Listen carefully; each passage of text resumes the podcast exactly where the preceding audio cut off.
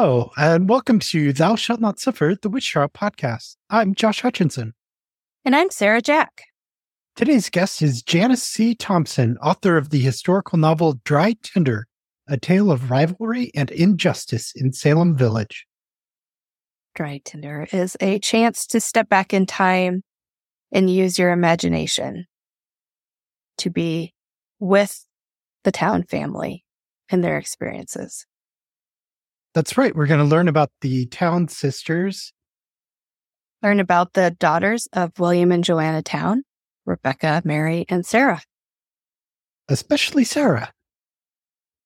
We'll also learn about the Putnams and Thomas Danforth. A magistrate we don't often hear of or talk about.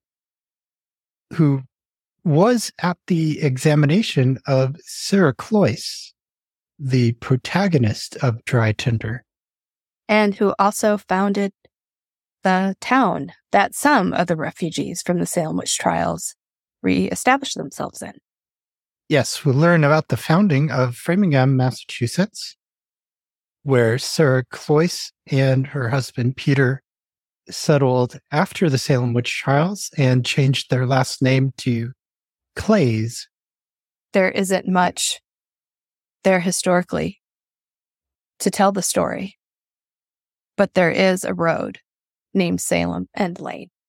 And one thing that we keep encountering is just how much people care about the legacy of the Towne Sisters, even people with no relation. And we know that there are quite a lot of descendants. The Towne Family Association is very active and regularly does trips back to Salem and Framingham. Yes, there are individuals who have contributed to the preservation of the history, the physical history of the Towne family, as well as making sure the story is told. One thing that really interested me in this interview as a writer is we got to talk to Janice about her experience as a first time author and first time writing a historical fiction work and the challenges involved in that and the self publishing process. And now you get to hear from her, Janice Thompson, a writer, and also the co founder of Harpswell News in Harpswell, Maine. She's a lover of local history and fascinating character driven stories. Her first novel, Dry Tinder, is based on the true story of the Towne Sisters, three innocent godly women falsely accused of witchcraft in 1692, as told through the perspective of Sarah Towne. The story becomes personal. Can you tell us a little bit about your background? Sure. First, I have no relation to the Towne family, to my characters. People are thinking they call me cousin, the Towne family descendants, which is cute. I just wanted to mention that Sarah and I are both Towne descendants. Oh, Uh, nice. I'm a Mary Esty and she's Yep. Mary and Rebecca. Okay, wonderful. well, a lot of people are. And I thought, why am I so obsessed with this story? So I actually I did that genealogical. I'm like, I must. This blood must be in me. But it's not. But I Yeah. feel like I'm an honorary Towne at this point. I love that. There tends to be this draw and protection towards those sisters Yeah. from even outside the family. And it always means a lot to me to see that. I think that's really amazing. I- I play in the local concert band. I play trombone. And there is a nurse in the band. And I gave her the book at the end of the rehearsal last week, and I was in tears. I'm like, you really need to have this. So it's meaningful to me too.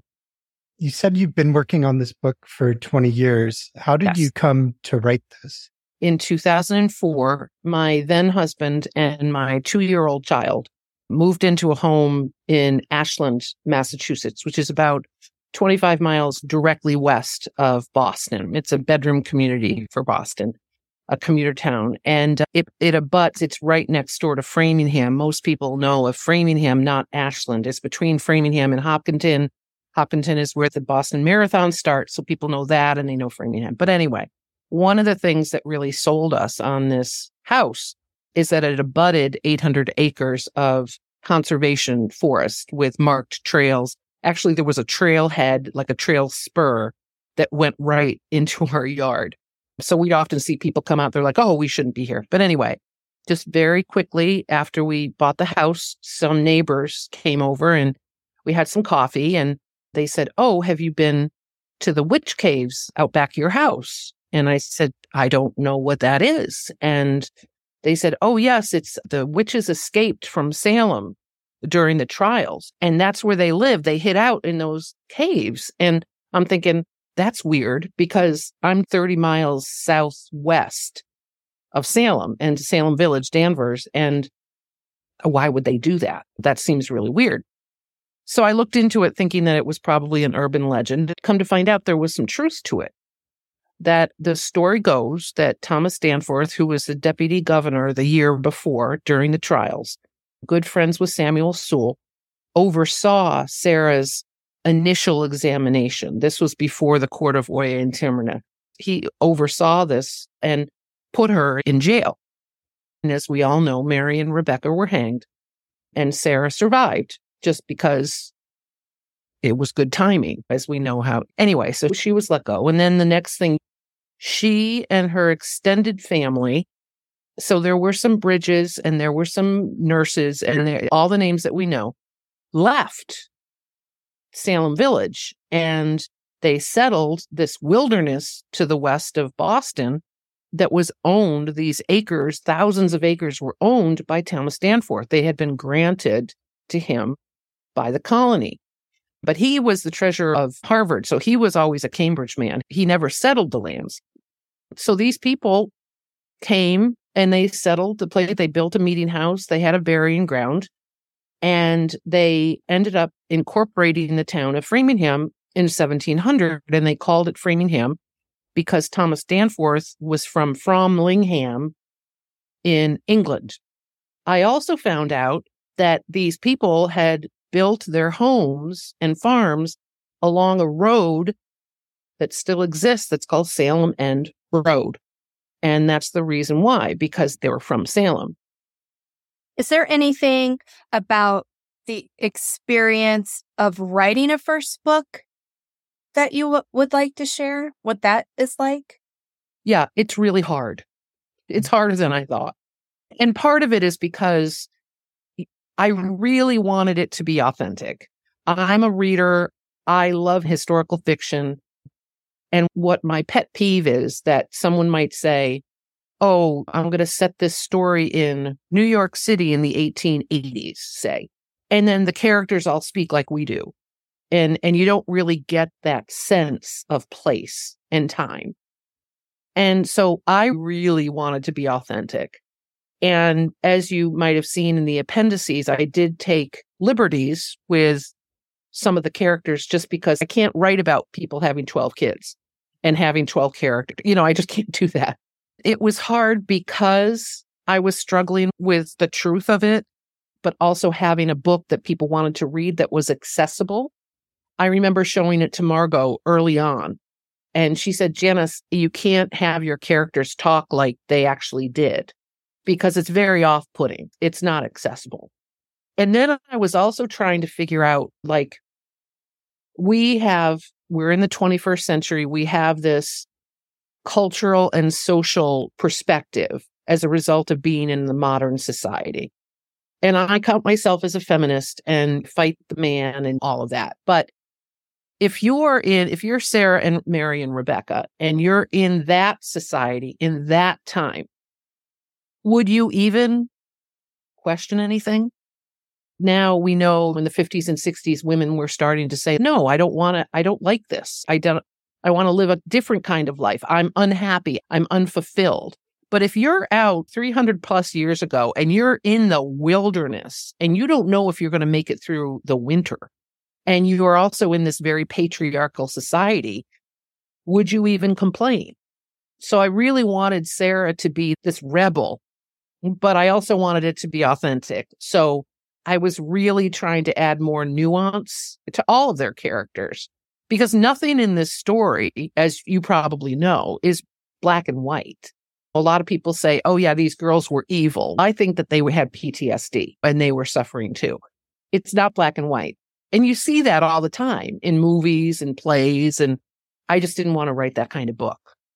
And I also really wanted to set it up, this context starting 20 years before that sets up this tinderbox. And that's actually one of the reasons why I self published because the literary agents who were interested in the story said, I'll take this on, but you have to cut out everything except for just the drama of what happened in 1692. Mm-hmm. That's what people want to read.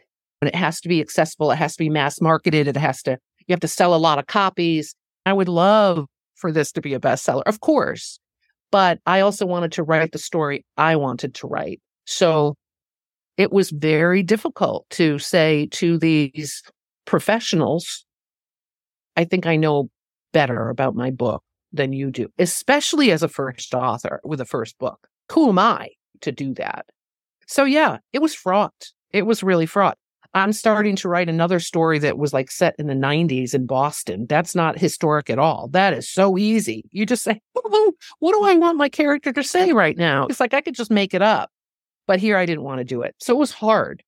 And I don't think I'm ever going to do it again. Not this kind of story because I just was so engrossed with it, loved it all. But yeah, ready to get it out there into the world. Yeah, I can relate to a lot of that. I started writing my first novel towards the end of 2008, mm-hmm. and I haven't got it ready for publishing yet. Yep. Other things keep happening, oh, yeah. and oh yeah, then you've got to start over. That was one of the issues too, because I've always had to have a full time job, mm-hmm. and I have this notebook this thick with my notes. But you're right. You let it go and then you have to start all over again. Mm-hmm. You have mm-hmm. to say, who are these characters I have forgotten? And then you get really into it, but then life happens and you can't focus on it anymore. Mm-hmm. So that's the reason why I really didn't want to work at a day job. I wanted to just get to it. That didn't happen.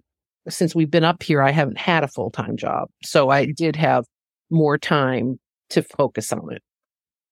Great. And I'm glad that you did it. And I really like the attention to detail in there. And you talked about you know, you started the story 20 years before and uh, to give the background. And I think that's so important because a lot of people just don't understand why the Salem witch trials oh, happened. Oh, yes.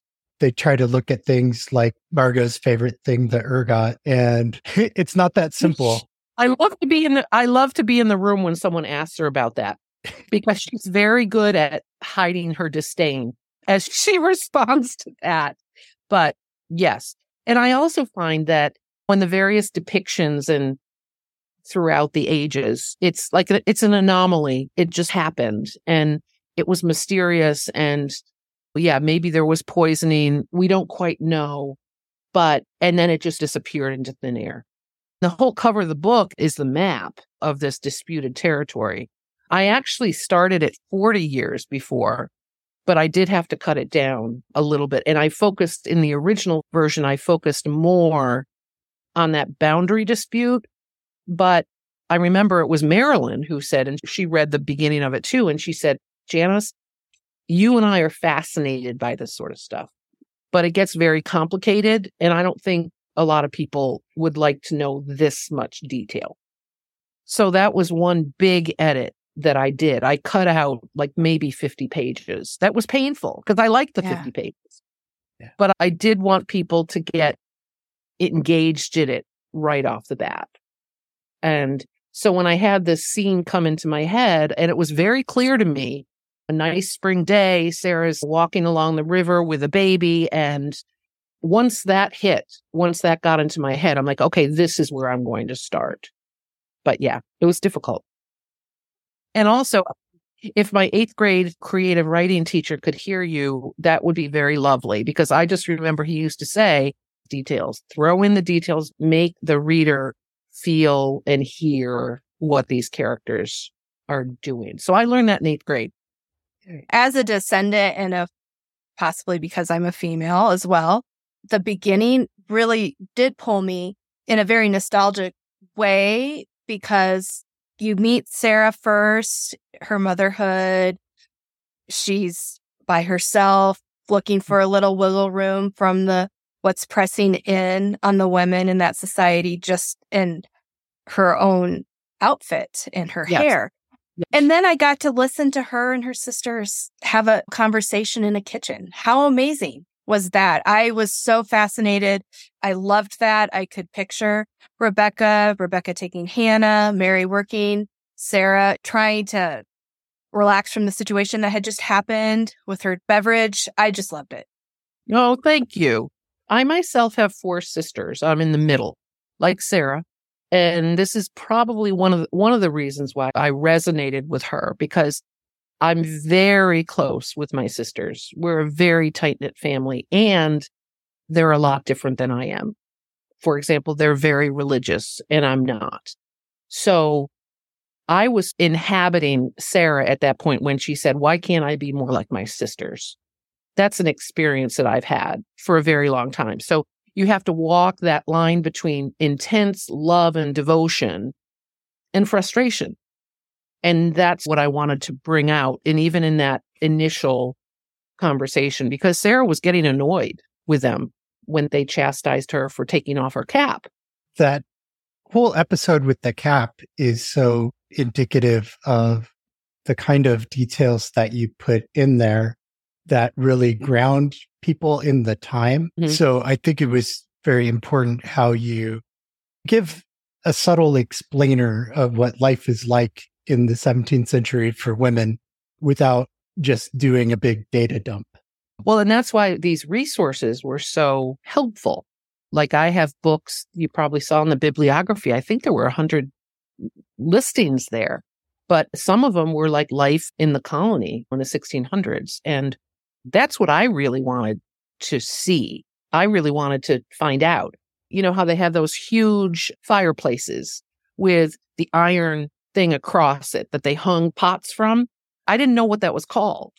And I didn't want to say, oh, that iron thing that goes across. So I did a little bit quick research and it's a crane. It's called a crane. So I'm like, and so Sarah hung this pot on the crane. And for example, like how did they get around? Did they have a wagon?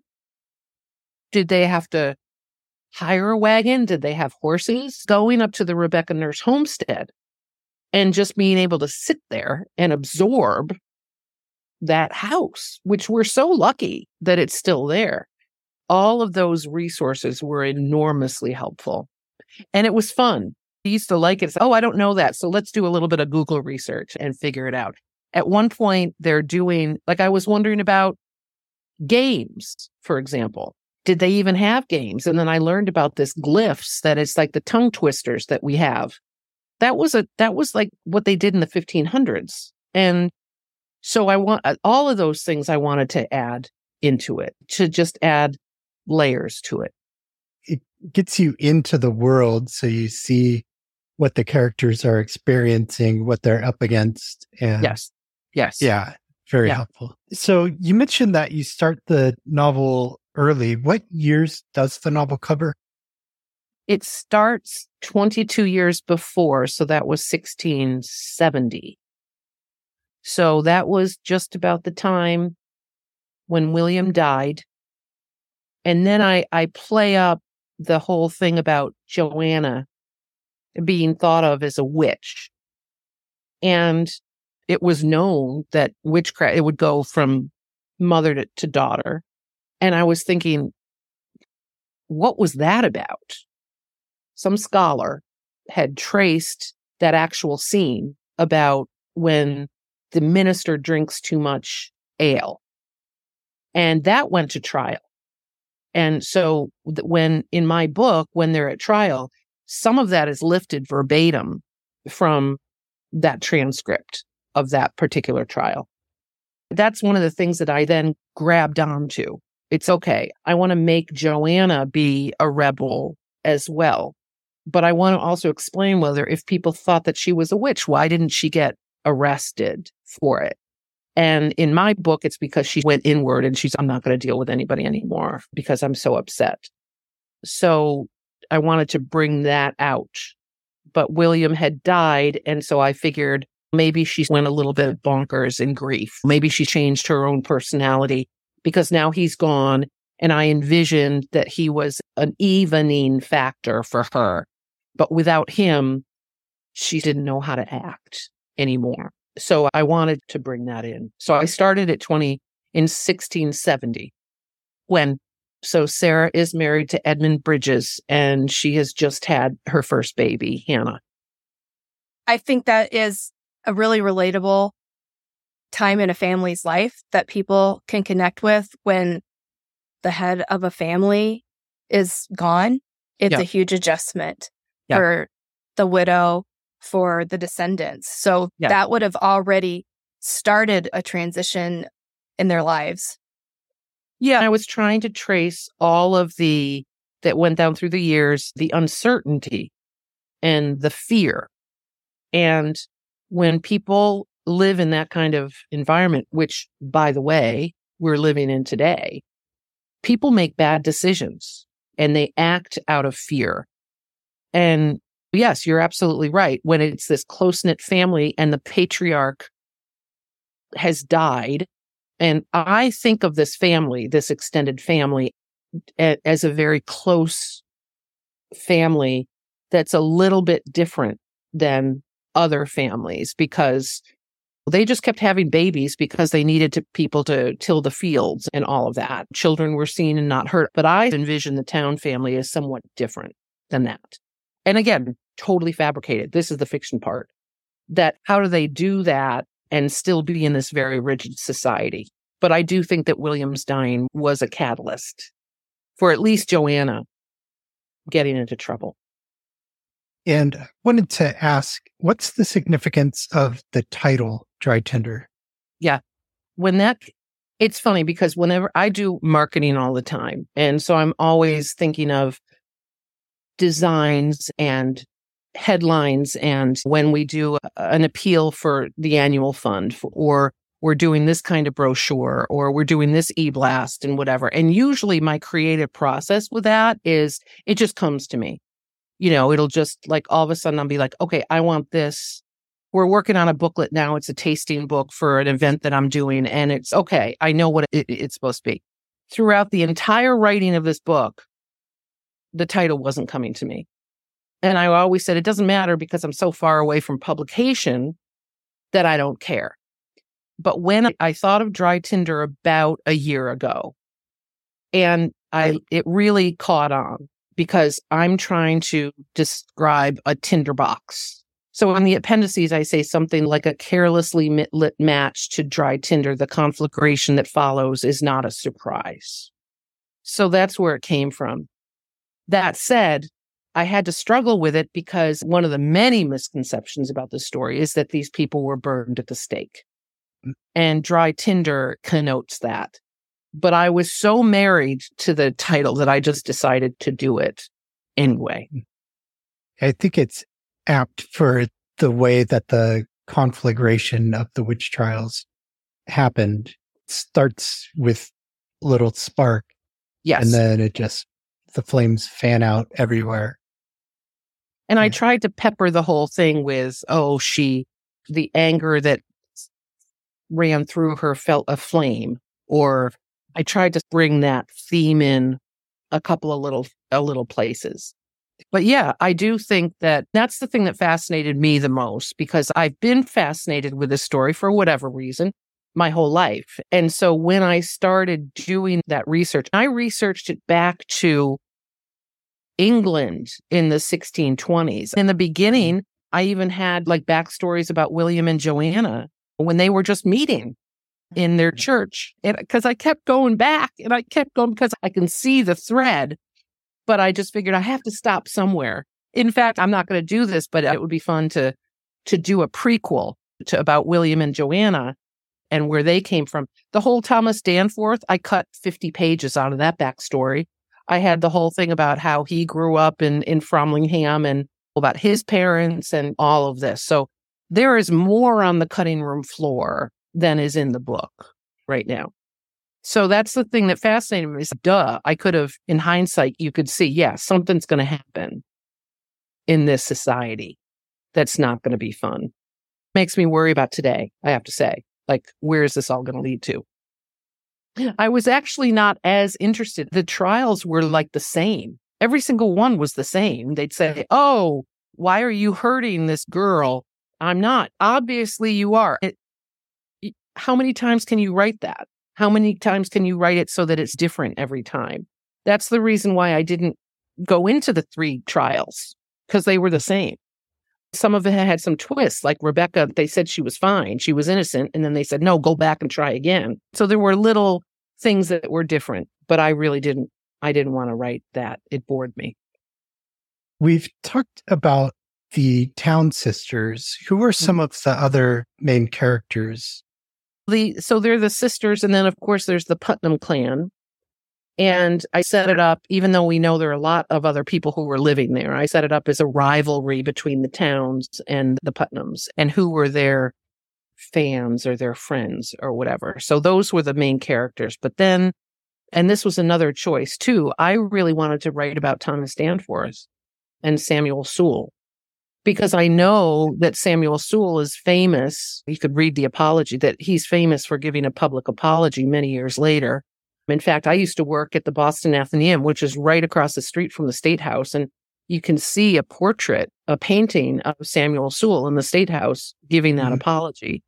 I was so intrigued with what I first found out about, like, why did Thomas Danforth invite this family? I really wanted to talk about Danforth. There's not a lot written about him. And when I was at the Athenaeum, I remember talking to the curator of paintings and sculpture. And he looked into it and he said, Yeah, Thomas Danforth doesn't have a formal portrait done, hmm. which is very unusual for magistrates at that time. That's an interesting little tidbit we hear about Cotton Mather, we hear about Samuel Sewall, but we don't hear that much about Danforth. And but he was right there. So I brought him in halfway through and the ministers.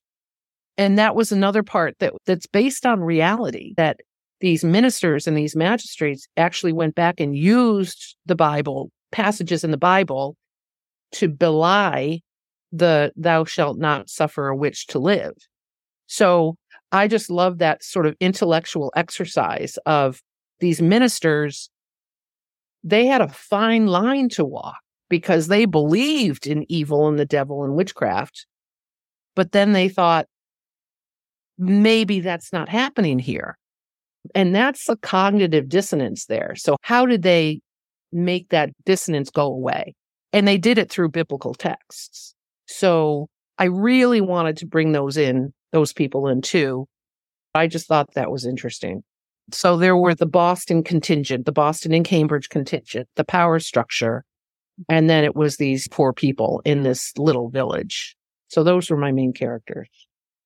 Uh, which makes me think of your appendices. You also have bios in there for the characters. So something yes. people can refer to as they're reading. Yes because I've talked to the people like Margo and Marilynne and Tad Baker and Bernie Rosenthal.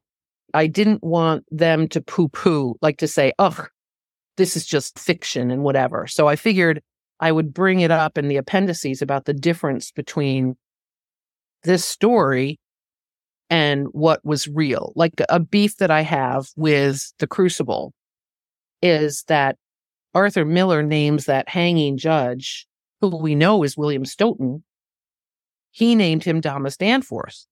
And so now a lot of people, they think it's, oh, yes, Thomas Danforth was the hanging judge. And that's what happens when you write fiction. People don't understand that it's fiction. So I just wanted to underscore that. I want to have some creative license, but I also don't want to perpetuate lies. So that's why I thought it was important to put that in.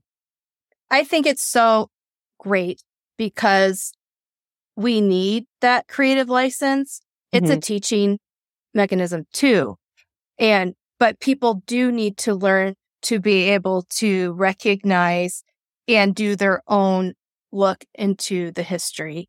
We want people to have that critical thinking that yeah. they can enjoy historical fiction, but not get confused. Yes. And we have to teach them that. And your yeah right. book is a great example of how it can be done.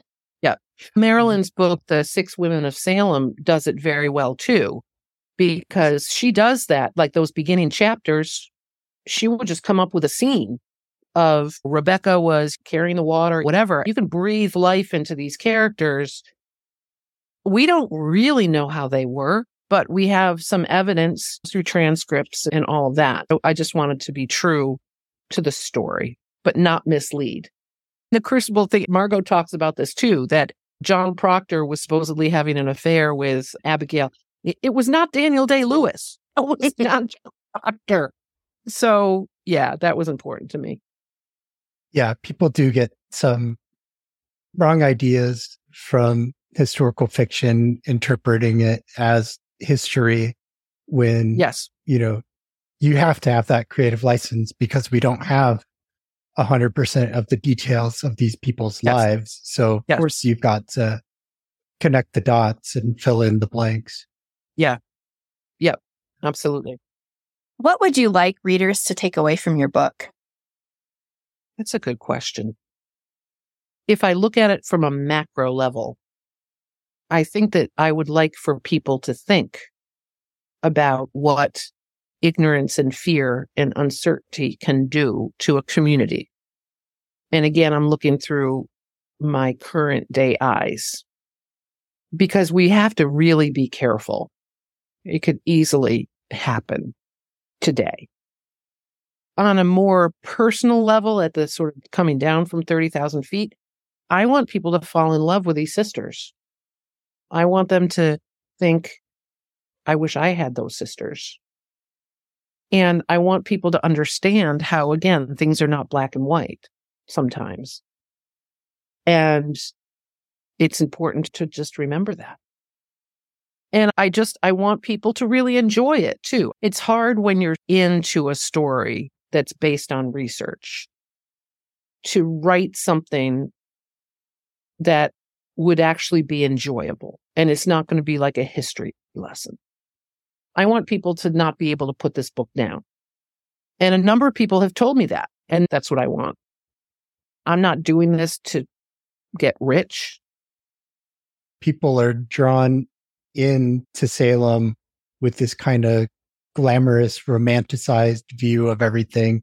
Yeah. And it's just so important once they're drawn in yes. to make sure that they're leaving with the right lessons. So. But my book, it is pretty serious. I was at a book signing here locally yesterday, and it, Harpswell's a very touristy place. It's a tiny little town, but it doubles in population with our summer residents and then tourists because it's beautiful. It's like a postcard. So I was at one of these gift shops with all the tourists, and somebody said, Why would I want to read this book? It's so sad. It's so down. And I said, Yeah, but it's okay because you'll be dazzled with my writing style. So that'll even out the subject matter. yeah. there you go. yeah. And the thing is, too, there is redemption with Thomas Danforth saying, I, I apologize. But it is sad because I think she lost her religion. And it would be nice to say that everyone lived happily ever after, but they didn't. They changed their name to Clayes when they went to Framingham. And the story is that she never left the house, that mm. she hmm. became housebound because she couldn't deal with people. And she's, we think that she's in the burying ground. It's 1704, and then it just says S. So she didn't even, if she's even buried there, she didn't want anybody to come visit her. So that's a really sad story. These families were destroyed. Yeah. I'm hoping that sort of scene with the redemption with Thomas Danforth will be enough of a, oh, okay, okay. There's some little bright spot at the end. And it's just that it's not that everybody just died and everybody was sad. And yeah, but she only lived like another 10 years. She didn't live very long in Framingham. And I know she must have suffered in jail and losing her sisters. Yes. The suffering must have been so intense. I can understand why you might be reclusive and not want to go out where people might accuse you again. Yes. Yes Yes, that's what I imagine. Do you know the book Currents of Malice? It's about Mary, but it's about the whole family. And there are some chapters in the end where the families, the surviving members of the families, were trying to get Parris out. They were trying to get recompense. They were trying to get retribution. And Peter was part of that. But he left the other, they said, oh, he's left the area. And I imagine that must have been difficult for him too, because yeah, you want to be there. You want to get revenge. You want to, but then who wants to be in this community who you thought was your close knit you thought they were your family, family in Christ, and who would just turn on you. And then there was no repercussion. Like these people, the accusers were never brought to trial. They just went away or they just stayed there. There was no retribution. Hey, I can understand. You just want to get out of Dodge and try to forget it.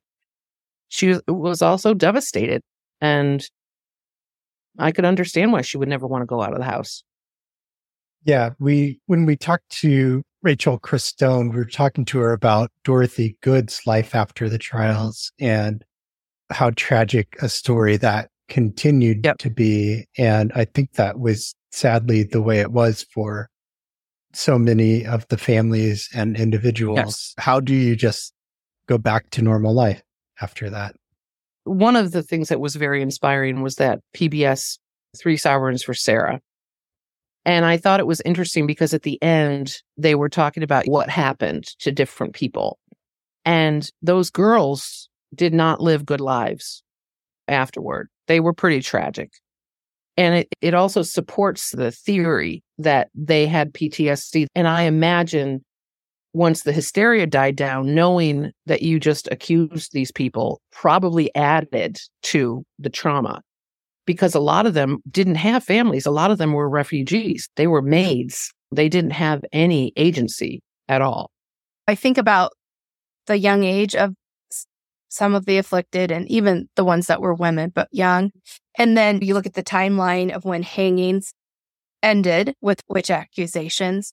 Did these girls, women ever look back and think there were adults overseeing what was going on? I don't know. It wasn't like they grew up and then they continued to be part of hanging witches for the rest of their lives. I think that they were ma- sorely manipulated by their parents. That's why I have the scene where the girls are upstairs and they're hearing downstairs the conversation about Rebecca. And then all of a sudden, Rebecca's being called out on. I do think that was probably part of it. And again, there was no sort of social safety net afterward. They didn't have the, the Putnams had they had families, but I'm talking about Abigail herself and Mary Warren and people who just they were servants. And I imagine that you get older, you know, and you think, "Oh my god, what did I do?" I also imagine that they probably they might have been ostracized by the very people who manipulated them. Because again the tide was turning and there were people thinking oh this is was not a good thing after all. So i actually in a way feel sorry for those girls. It wasn't that all of a sudden evil sprang in these kids and then they decided to just put people to death. I don't think that's what happened. Yeah i think they were such vulnerable people. A number of them you mentioned were refugees from the wars in maine and had seen their families get killed yep. and managed to escape, but they're totally devastated like yep. by that for the rest of their lives. And they're alone. They don't have they have to work 12 year olds in a community where in a society where you don't have any agency as a young person. Yeah. I do think that there's this sort of group think that happens like that. Yeah, I'm kin to Mercy Lewis. I appreciate that people taking a more balanced view of mm-hmm. the afflicted, we have to understand the accuser side to yeah. understand why the witch trials happened and yes. why things like that happen today. You have to understand both sides. You can't only understand the victim side. Yes, that's right. Yep. You mentioned early on that we're living in a time today that's not unlike the times of yesterday. Yep. So how what sort of parallels are you seeing? Again, when there is a lot of uncertainty and fear, people make bad decisions. And so, for example, today there is a lot of economic inequality. And while I don't agree, I understand that people who have suffered the most from that inequality feel angry and afraid. And when you're in that state, it's easier to say, I'm just going to find a scapegoat. They're suffering from a bigger picture of inequality of the money goes to the owners and blah, blah, blah, blah.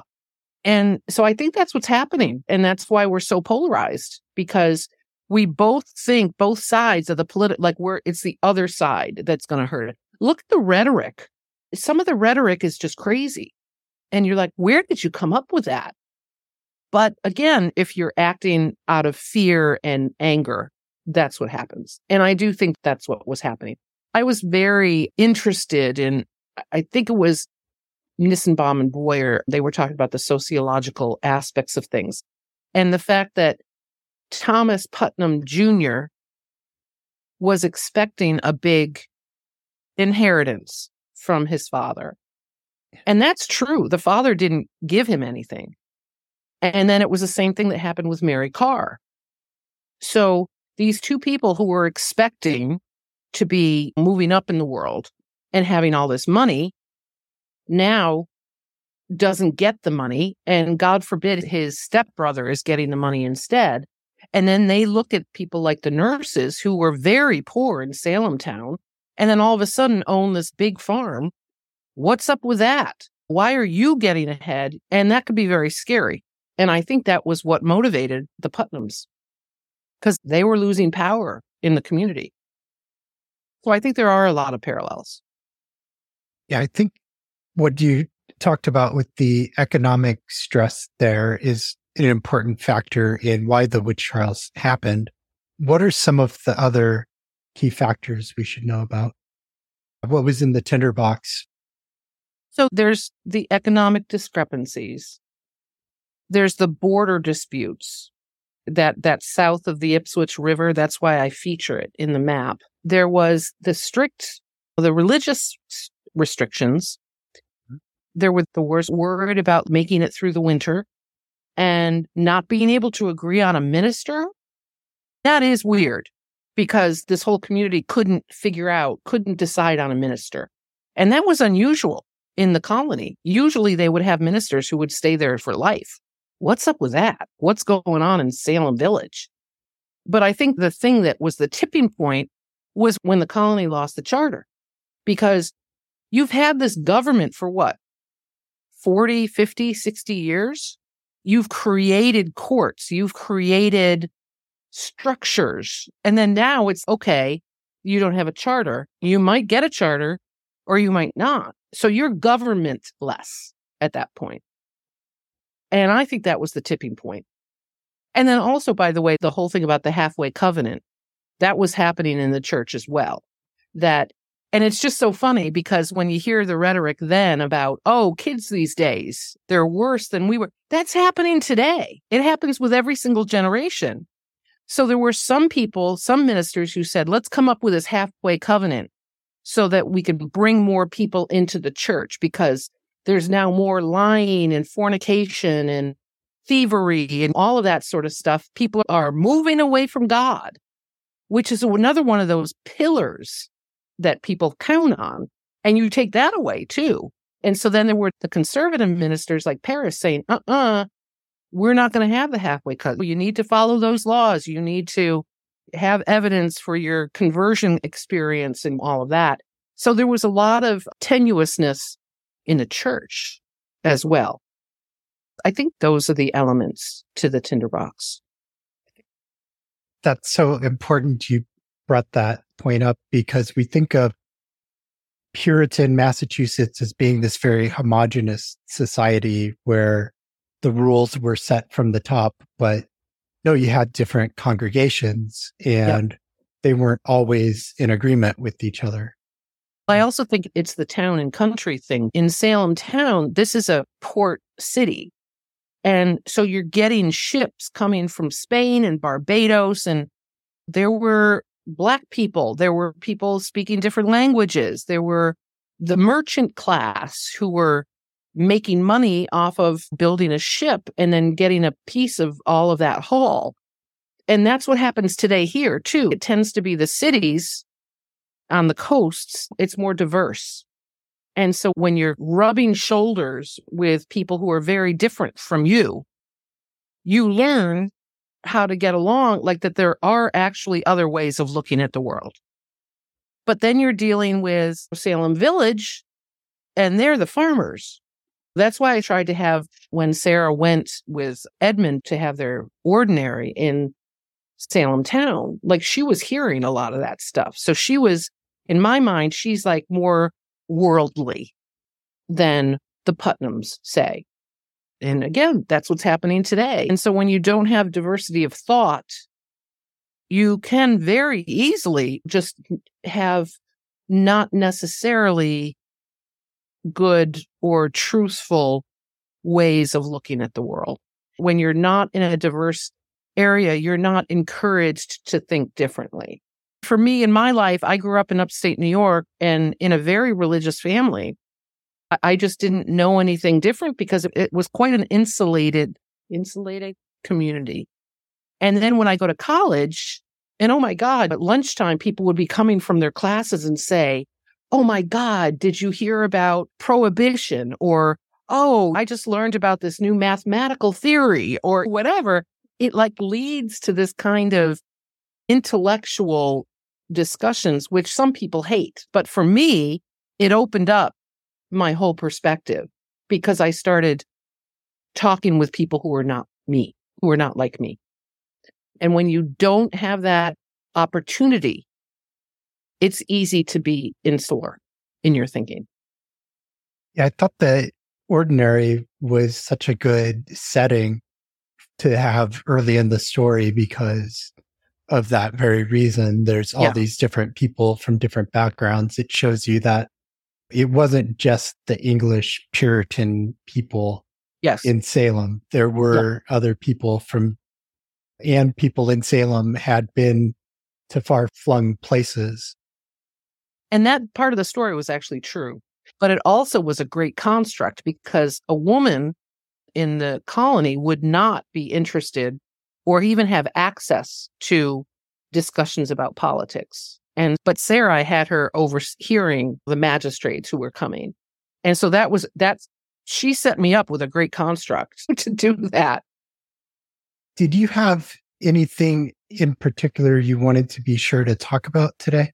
I really hope that people enjoy it. And I hope people will get something out of it. Genealogical connection is so important to me. Even though I'm not a descendant, I think again, spending time with the Towne family, there's this continual closeness in this family. And people get very emotional about it. When I was back in Framingham, I was the president of the Framingham History Center. And we did this program called Voices in the Burying Ground around Halloween, even though it wasn't scary. And I reenacted Sarah complete with uh, the outfit and everything. So we had the people of note who were buried in that cemetery the tour would go around and visit the different graves and we would talk about this, and everything. And a bunch of the Towne family association members came up from Connecticut to see this. And this little girl, eight year old girl comes up and says, Oh, hi, Aunt Sarah. And she starts asking me questions. And that's so cool. At the same time, I want this story to resonate with people who are not Townes and so far, that seems to be happening.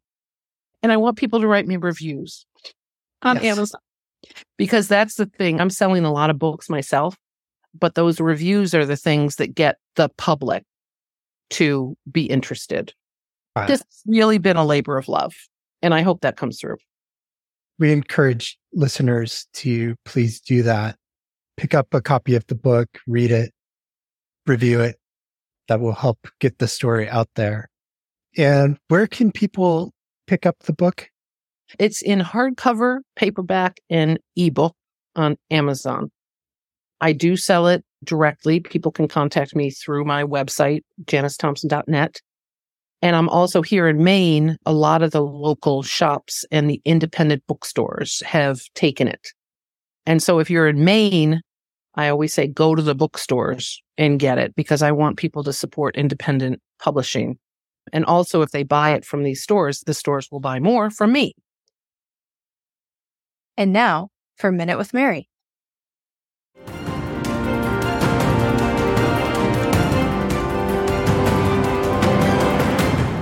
Two weeks ago, four days after I was told that I had to move because my lease was going to be up in June of 2024, a tree fell and took out the courtyard attached to my apartment and damaged the overhang, missing my window by about a foot.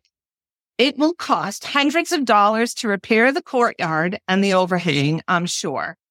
If this was colonial times, I could have been accused of witchcraft. That's right. If this was the late 1600s, my landlord could say that my specter somehow caused that tree to fall, causing considerable damage to the property on purpose. On a more serious note, in 1688, Rebecca Nurse confronted her neighbor, Sarah Holton, because the Holton's pigs kept breaking through their fence, charging into the nurse's fields and destroying their crops. This was serious. Destroyed crops meant less food for the nurses. Shortly after this confrontation, Sarah Holton's husband, Benjamin, became ill and sadly died. Sarah doesn't say anything until four years later when she offers a deposition against Rebecca in 1692. Really? Why wait? One can only speculate. Maybe Sarah believed all along that Rebecca's specter caused harm to her husband. It could be that Benjamin's illness was unknown to the doctor and that Sarah needed to believe that something caused her husband's death. This was not an uncommon belief amongst the Puritans. They believed that everything happened for a reason. Forty years later, Rebecca was accused, arrested, and removed from her home and sent to jail. Maybe it was then that Sarah said, aha, that's it. Rebecca's specter caused my husband to die. This belief in bewitchment or someone manipulating nature to cause bad weather conditions, crop failures, harm to another person's environment, and most sadly, death to a family when scientific evidence was not known had deadly consequences, such deadly consequences that one accused could hang. This was only one element in the case of Rebecca Nurse, but it was an element of many of the cases in colonial British America. Sadly, it is an element in many of the cases of deadly witch hunts today. Luckily, I will not be accused of bewitchment because that tree fell onto the courtyard, but others living in Africa, Ghana, India, Papua New Guinea, and other places are accused of affecting nature to cause harm to others at an alarming, deadly rate. Please educate yourself regarding ongoing witch hunts. Thank you.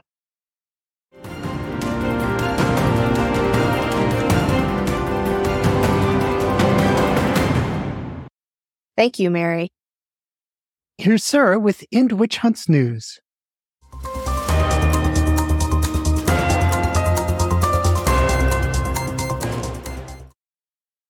End Witch Hunts, a nonprofit 501c3 weekly news update. Thank you for being a part of the journey of discovery around witch hunts past and present. Take a look at our episode catalog. It is amazing. It is amazing because historians, authors, academics, economists, advocates, artists, and descendants of accused witches have generously given us insightful and meaningful conversation week after week and entrusted Josh and I with their message to you. Have you read any of our guests' books? Have you pulled up their research and articles to continue learning? Please do. Josh and I are constantly reading to bring you the best research and conversations on witch hunts. You can be reading and talking about it too. Find links to articles in our show notes. Find and follow our team and guests like Dr. Leo Igwe and Mary Bingham on social media. Many are sharing blogs and articles regularly. Are you following Margo Burns? She has many presentations coming up this fall. Share the links with your friends. Buy books for gifts. Find our guest titles at our nonprofit bookshop, also linked in the show notes. Buy titles at your local independent bookshop or directly from the guests. There are so many great reads, and we are very grateful that each of these academics and researchers have given their time to talk about their work on this podcast. We want this podcast to reach the world with news that witch hunts are real, but that witches are not causing harm with supernatural attacks. That witch hunting is complex and nuanced, but not a mystery. Witch hunting is a current crisis, and we all need to be educated on the ways societies find themselves scapegoating those that cannot possibly be the cause of suffering the targeted individuals become innocent sufferers themselves due to anger and fear. Every week, Thou Shalt Not Suffer podcast brings both the history of the past witch trials and news and education about the current global effort of ending modern witch hunts. I hope you are being transformed by the education around witch hunts. Are you talking about our End Witch Hunts advocacy questions? Why do we witch hunt? How do we witch hunt? How do we stop hunting witches? Thank you for being a part of the Thou Shalt Not Suffer podcast community. We appreciate your listening and support. Keep sharing our episodes with your friends. Have conversations with them about what you are learning and how you want to jump in and end witch hunts with your particular abilities, influence, and network. Community development that works to end witch hunts is an ongoing long-term collective effort for all of us to participate in. You can learn more by visiting our websites and the websites listed in our show notes for more information about country specific advocacy groups and development plans in motion across the globe. Get involved. Visit endwitchhunts.org. To support us, make a tax deductible donation. Purchase books from our bookshop or merch from our Zazzle shop. Have you considered supporting the production of the podcast by joining us as a super listener? Your super listener donation is tax deductible. Thank you for being a part of our work.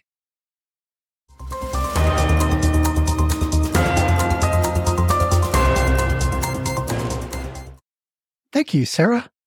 You're welcome. And thank you so much for listening to Thou Shalt Not Suffer the Witch Trial podcast. Join us next week. Hit the subscribe button wherever you're listening to this podcast. Find more episodes at thoushallnotsuffer.com. Remember to tell everyone you know and everybody you meet about Thou Shalt Not Suffer.